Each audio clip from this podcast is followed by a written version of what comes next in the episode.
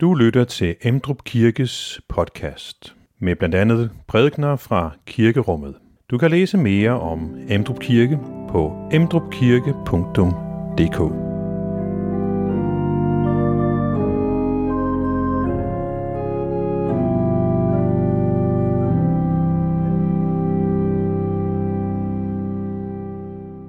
Velkommen til gudstjeneste.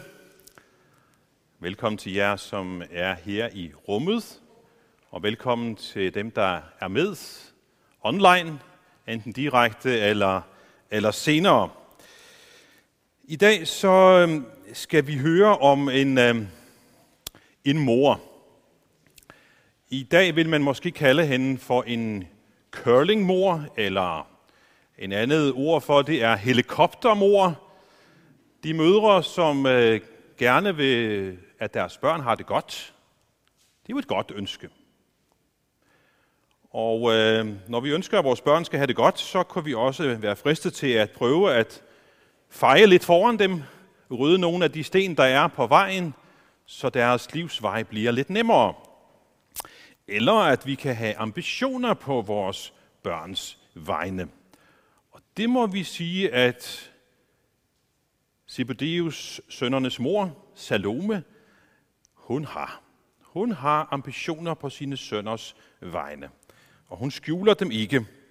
Så hun kommer til Jesus og spørger, om ikke de kan få lov til at sidde på henholdsvis højre og venstre side af Jesus, når han engang kommer til magten. Og det bliver anledning til, at Jesus får lært os en lektie om, hvad er den sande storhed i Guds rige. Er det at sidde ved siden af tronen, eller er det noget andet? Og han siger, at den, der vil være stor i blandt jer, skal være jeres tjener. Endnu en gang vender Jesus tingene på hovedet.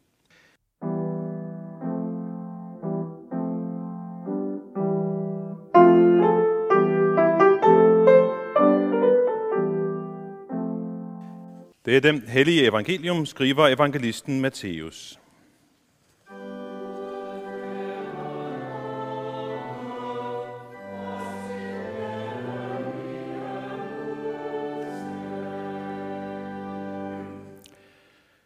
Der kom øh, Zebedeus sønnernes mor hen til Jesus sammen med sine sønner, kastede sig ned for ham og ville bede ham om noget.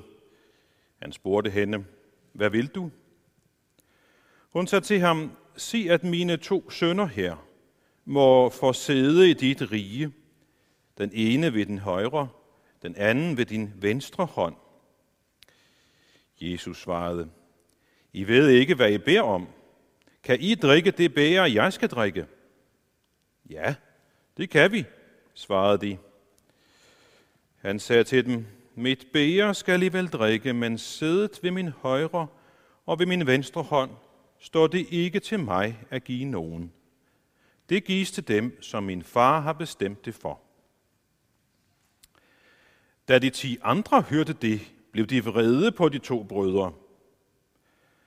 Men øh, Jesus kaldte dem til sig og sagde, I ved, at folkenes fyrster undertrykker dem, og at stormændene misbruger deres magt over dem. Sådan skal det ikke være blandt jer.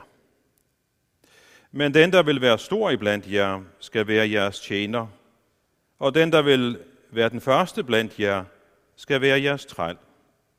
Ligesom menneskesønnen ikke er kommet for at lade sig tjene, men for selv at tjene og give sit liv som løsesum for mange. Amen.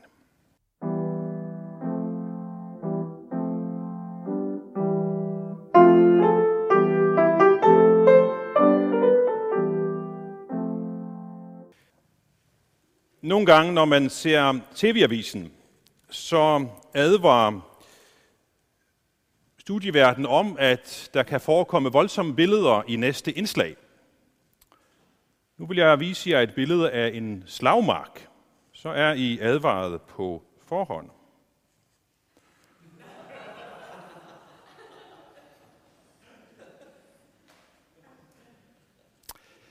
Christiansborg. Der foregår der nogle magtkampe, og de er vel ikke alle lige kønne.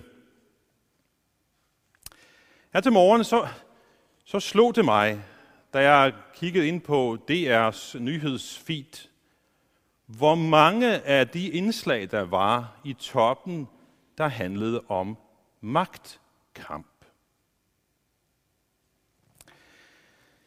Der var selvfølgelig et øh, indslag eller flere om øh, den dystre, langvarige magtkamp, der foregår i Ukraine.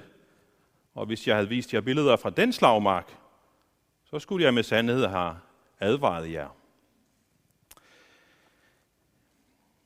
Men i går, så var der også en magtkamp.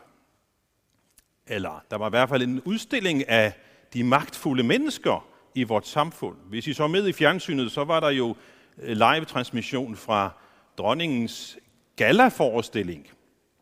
Smukt, skønt. Nogen kom ud af bilerne, men der var nogen, der kørte bilerne. Der var nogen, der åbnede døren. Og de fine mennesker i det fine, smukke smoking og hvad de ellers havde på, der var nogen, der havde færøsk tøj på, lagde jeg også mærke til, det var magtens elite, der var der. Folk, der har magt, folk, der har penge, folk, der bestemmer på den ene eller den anden måde. Og må ikke der også har været en vis udfordring med, hvem der skulle sidde hvor til den gælder forestilling? Hvem skulle sidde tæt på dronningen? Hvem skulle være på forreste bænk, næste og så videre? Et hierarki af magt har helt sikkert været udtrykt og hvem kommer hvornår i den rækkefølge, og hvor længe får de lov til at være vist på fjernsynet, og hvem er det, man stopper og snakker med? Igen udtryk for magt. En anden, jeg vil kalde det direkte magtkamp, men i hvert fald et magtskifte, er sket i England. Dronning Elisabeth er jo afgået ved døden, og nu har hendes søn endelig i en pæn alder fået lov til at kalde sig Charles den 3. I Sverige, der er der valg i dag. Magtkamp. Valget her i landet er nærmere sig, og der er hele tre personer, der gerne vil have den øverste magt. Mette og Jakob og Pape. Hvem af dem, der bliver, det ved vi jo ikke noget om. Der kan være nogle meningsmålinger, men øh, jeg synes umiddelbart, det ikke er til at forudsige præcist. Men må ikke der allerede i de forskellige partier foregår en vis positionering? Hvis nu det bliver Jakob, der bliver statsminister, hvem skal så være finansminister? Hvem skal være justitsminister? Og så videre.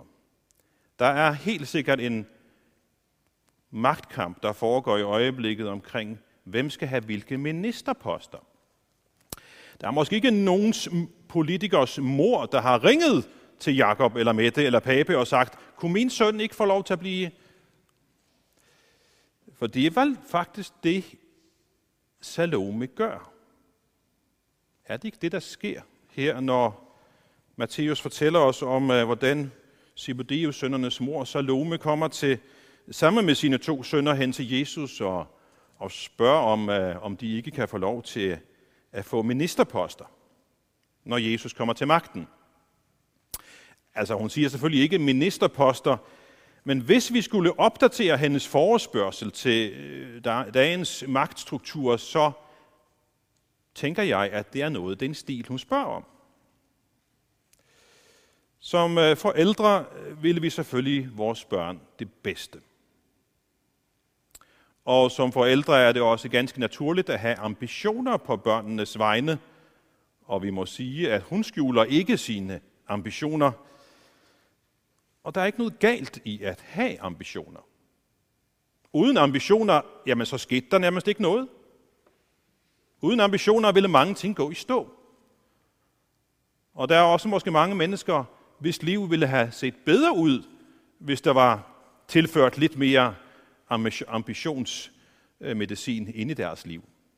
Så ambitioner er der ikke noget galt i.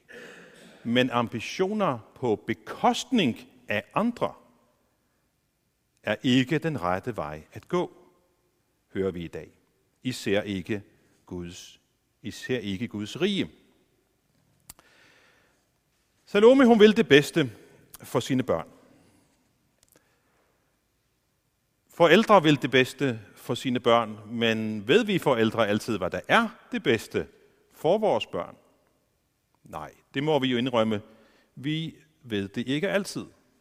Vi kan tænke nogle ting, vi kan resonere os frem til det, men øh, nogle gange tager vi fejl. Jeg forestiller mig, at hjemme hos Jakob og Johannes og Salome og Zebedeus, der har de haft gang i en, en snak om, hvordan fremtiden ser ud. Og øh, de ser ud til at være enige om, at det er nu, at det øh, kan betale sig at tage, tage en snak med Jesus om de der magtpladser. Og de er sikkert godt klar over, at der kan være koldt på magtens tinde, men de tænker måske, at berømtheden og anerkendelsen, den ville lune tilstrækkeligt til at opveje kulden, der kan være på toppen, magttoppen. Der var en anden top, som der lidt senere var koldt på. I hvert fald i en forstand, nemlig Golgata-top. Der var der isnende dødskoldt. Og det erfarede de to, som fik ærespladserne der, ved siden af Jesus, på hans højre og hans venstre side. Men det er vist nok ikke lige det, som Salome og Jakob og Johannes har tænkt sig, da de spørger. Og det er det, der vanskeliggør vores forståelse af den her tekst. Vi lever efter Jesus er død, er opstået, er faret til himmels, og vi har fået udlagt det hele. Det lever vi jo efter. Og den forståelse er det så vanskeligt for os at udviske. Vi må altid huske på, når vi læser tekster, der sker før Jesu død opstandelse, at det ikke er sket endnu.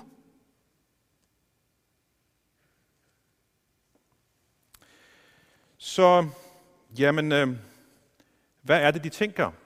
Hvorfor spørger de? Det ved vi ikke helt, men, men vi ved i hvert fald, at hvis vi kigger på forløbet, så er vi i begyndelsen af Jesu lidelseshistorie. Vi ved, at øh, påsken nærmer sig, og at Jesus har sat kursen til mod Jerusalem. Og så gør han det på vej til Jerusalem, at han fortæller dem ret så nøje, hvad der skal ske. Han er rimelig konkret og siger, at menneskesønnen skal overgives til ypperste præsterne og de skriftkloge. Han siger endda, at han skal dømmes til døden og overgives til hedningerne for at blive hånet og pisket og korsfæstet. Og os, der lever efter Jesu død opstandelse, vi kan godt se, at Jesus med de ord tegner et ret så detaljeret billede af forløbet langfredag. Men Jesus han lader også opstandelsens påskemorgens stråler skinne ind over sin fortælling, da han siger, men på tredje dagen skal han opstå. Det har Jesus faktisk sagt lige før Salome og Jakob og Johannes kommer til ham. Men Lukas fortæller os i sin beretning om den samme begivenhed, at disciplene forstår ikke, hvad Jesus siger. Lukas siger det igen og igen med forskellige ord. Det er skjulte ord for dem. De forstår det ikke, det som han siger. Og det lader også til, at det er, bliver ved med at være uforståeligt for dem. Det ser ud som om, de er, disciplene er ret låst i deres tankegang om, at nu nærmer Jesus sig sin, sin tronbestigelse, sin, sin herlighed. Vi ser det endda, da Jesus taler med de to på Emma, vejen til Emmaus efter han er død og faktisk også opstået, det ved de ikke på det tidspunkt, der siger han til dem, I uforstandige, så tungnemme til at tro på alt det, profeterne har talt. Skulle Kristus ikke lide dette? Så jeg tror ikke, at Salome og Jakob og Johannes har forstået, hvad der skal ske i Jesu liv. At han er på vej til at dø, da de spørger om det, de spørger om. Så når vi har lyst til at ryste på hovedet af, hvad hun gør, så skal vi have den med, at korsets ord, korsets begivenheder er helt uforståeligt for dem på det her tidspunkt. Det er en gåde. Da Salome kommer, så er hun i første omgang ydmyg. Vi læser, at hun, øh, hun kaster sig ned for, for Jesu fødder, og øh, han spørger hende så kærligt, hvad det er, hun vil. Og sådan er Jesus. Jesus ved godt, hvad hun vil. Men han vil gerne have, at hun får lov til at udøse sit hjerte for ham. Og således er han også over for os. Uanset hvad vi kommer med, uanset om vi kaster os ned, eller hvordan det foregår, vi er altid velkomne til at udøse vort hjerte for ham. Og vi skal ikke være bange for, om vores motiver er helt rene eller ej. Lad os bare give ham det, der ligger os på sinde.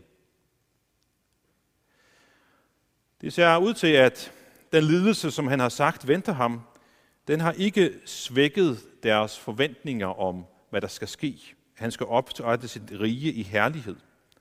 For det er det, hun spørger om, de her ærespladser i hans rige.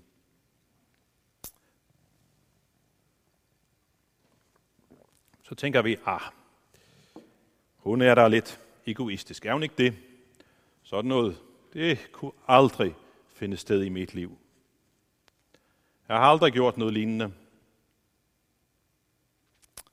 Eller, hvis nu vi skal være en lille smule ærlige, må ikke vi kan komme i tanker om nogle episoder fra vores dagligdag, som bringer den her fortælling om øh, Salome og Jakob og Johannes og deres forespørgsel helt tæt på vores liv.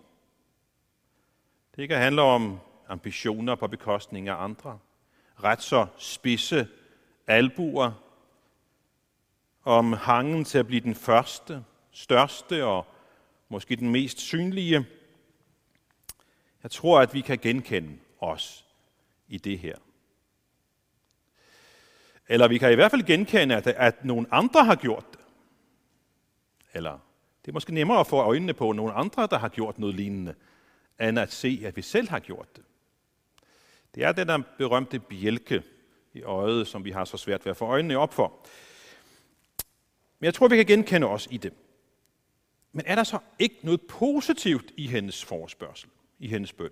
Kan vi få øje på noget positivt?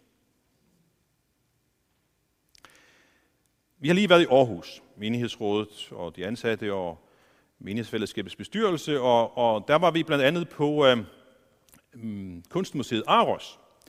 Oppe i toppen af det er der en glasgang, kan man sige, og masser af farver. Og det sjove er, når man går inde i den, så bliver det, du oplever, farvet af den farve, du går i. Og der var strålende solskin, da vi gik i det. Og det var lidt sjovt, at når man var i den ene gule farve, så blev alt mærket af det. Og lige pludselig så så man farverne forkert. Fordi man er farvet af det, man var omgivet af. Og sådan kan vi også være farvet af, af det, vi får øjnene op for, når vi ser på den her bøn. Og så vil jeg prøve at se, kan vi finde en anden farve? Er der også noget positivt i hendes bøn? Jeg tror, vi kan finde nogle gode ting. For det første, bønden, Salomes bøn, den viser jo, at hun stoler på, at Jesus skal sejre. Hun har tillid til, at Jesus vil sejre, selvom man har sagt alle de her lidt mærkelige ting om sin lidelse og korsfæstelse. Så den her bøn udtrykker et håb, en, øh, en forvisning om, at Jesus skal sejre. Det er jo et positivt træk. Vi ser også, at Jakob og Johannes ser ud til at være villige til at gå langt med Jesus. At, at de vil gerne gå igennem alt, uanset hvad der skal til, for de er sikre på, at Jesus vil sejre. Årsagen til det, der sker, er nok, at Jesus dagen før eller to dage forinden har, har været i samtale med Peter. Peter har spurgt, øh, se, øh, vi har forladt alt. Vi har fulgt dig, og øh, hvad får vi så? Og der er det, at Jesus svarer, når menneskesønnen tager sæde på sin herlighedstrone, skal også I, som har fulgt mig, sidde på 12 troner og dømme Israels 12 stammer. Og det er måske de ord, der har sat gang i, at tankerne om magtfulde pladser er løbet løbsk hos Salome og Jakob og de andre. Men der er også en anden ting, der er god i denne bøn. Salome ønsker, at hendes sønner skal blive noget vigtigt i Guds rige, i Jesu rige. Er der noget galt med det ønske? Er det ikke alle kristne forældres ønske, at deres børn får en rolle i Guds rige? Jeg er selv af en søskenflok på seks. Min mor er død for mange år siden, men jeg kan huske, hun mange gange citerede Johannes, da han i sit tredje brev siger, Jeg har ingen større glæde end at høre, at mine børn lever i sandheden. Og jeg tænker, at det er vel et grundlæggende ønske, alle kristne forældre har, at den kristne tro også må blive båret videre til næste generation og at den næste generation også engagerer sig i Guds rige. Så det tænker jeg umiddelbart er et godt ønske, som vi kan finde i Salomes bøn. Men jeg indrømmer selvfølgelig, at der også er noget mindre pænt i hendes ønske. Der klinger jo også noget mere med en positionering, en magtkamp, en egoisme, en, et ønske om, at de skal være mere end de andre osv. Og det er det, Jesus så går ind i. Han vender sig fra Salome over, på Jacob, øh, over til Jakob og Johannes og, og i rette sætter dem på en, øh, på en stille, øh, kærlig måde og peger på, at vejen til herlighed går igennem lidelsens bære. Og Jakob og Johannes, de mener, at det kan de godt drikke, men det er vist udtryk for manglende selverkendelse, ligesom deres spørgsmål er. Men Jesus kender så deres fremtid, og han ved godt, at de to skal få lov til at drikke lidelsens bæger. Jakob ender som den første af Jesu disciple, som bliver martyr. Og Johannes, så vidt vi ved, ender sine dage i fangenskab – på fangeøen Patmos. Så de får lov til at drikke lidelsens bæger på et senere tidspunkt. Men pladsanvisning, det er ikke Jesu bord, siger han. Det er hans far i himlen, der suverænt bestemmer den slags.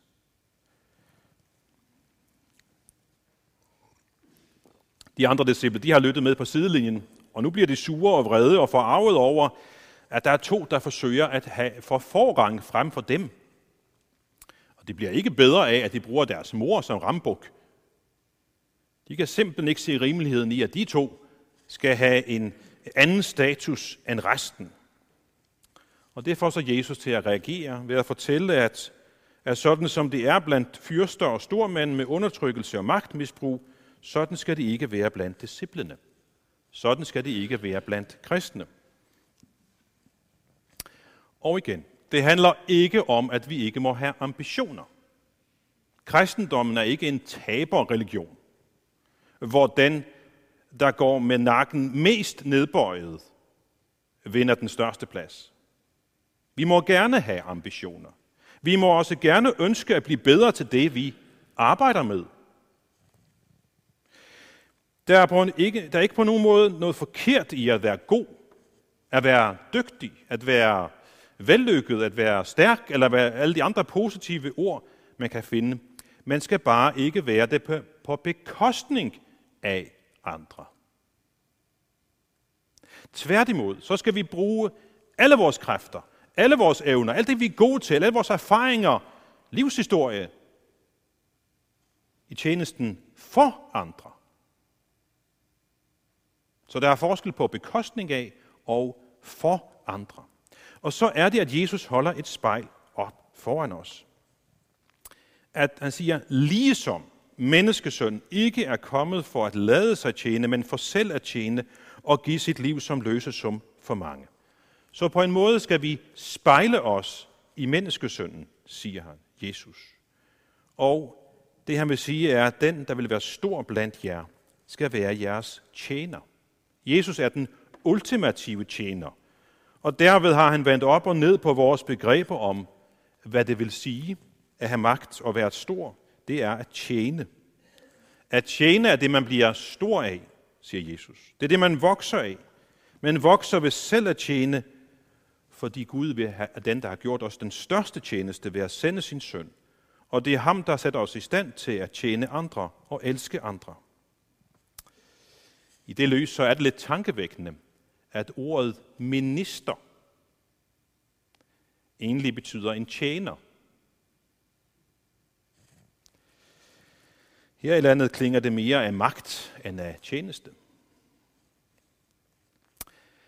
Når vi så spejler os i Jesus, så ser vi et godt forbillede i tjenesten, men vi ser også noget andet. Vi ser i hvor høj grad vi selv fejler. Og så er det godt, at vi, han siger det sidste, han siger. Men for selv at tjene, og så kommer det at give sit liv som løsesum for mange. Når vi får øjnene op for, hvordan meget vi fejler, så kan vi klynge os til, at han har givet sit liv som løsesum for os, for alle vores fejl. Jeg tænkte, at jeg nu til sidst lige vil samle det her op i nadverbordet. Hvis vi nu forestiller os nadveren, at den ligesom var i nogle rækker, altså ikke bordvis, men at der var ligesom en, en forreste række til nadveren. Og så næste række og tredje række osv. Hvem skulle så være i den forreste række? Hvad det de der Sibadeus sønder, hvis ambitioner var gået i opfyldelse, de mest magtfulde blandt os? Sådan er det heldigvis ikke. Det nadvånd forkynder os, det er, at vi er alle lige over for Gud. Vi står skulder til skulder. Så man kan sige, at vi på en måde alle sammen er på forreste række over for Gud. Og vi er der ikke på grund af vores egne ambitioner og karriereplaner eller opfylde drømme. Nej, fordi i nadveren, der møder vi ham, som blev den største ved at tjene. Vi møder ham, som tjente os ved at dø på et kors.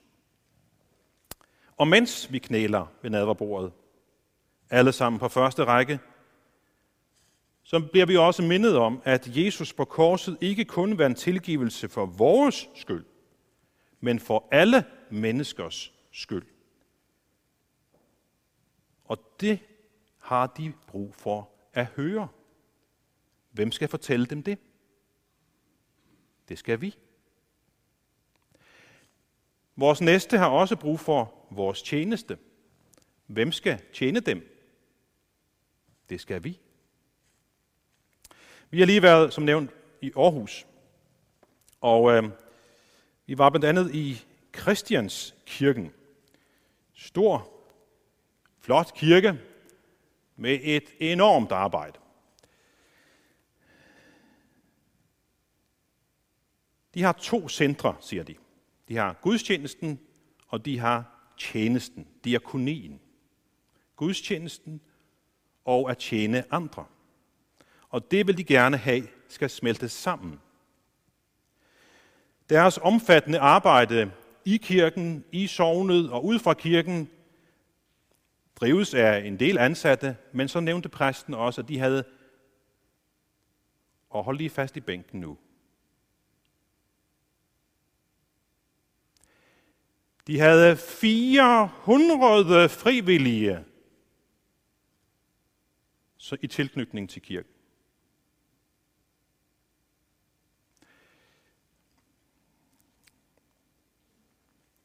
Så var der et tankevækkende skilt i indgangen til kirken.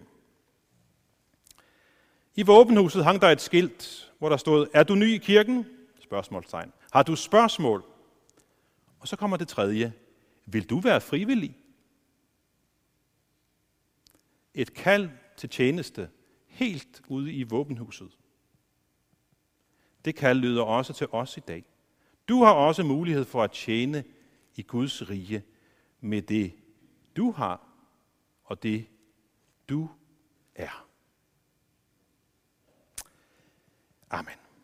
Find flere podcast og læs mere på emdrupkirke.dk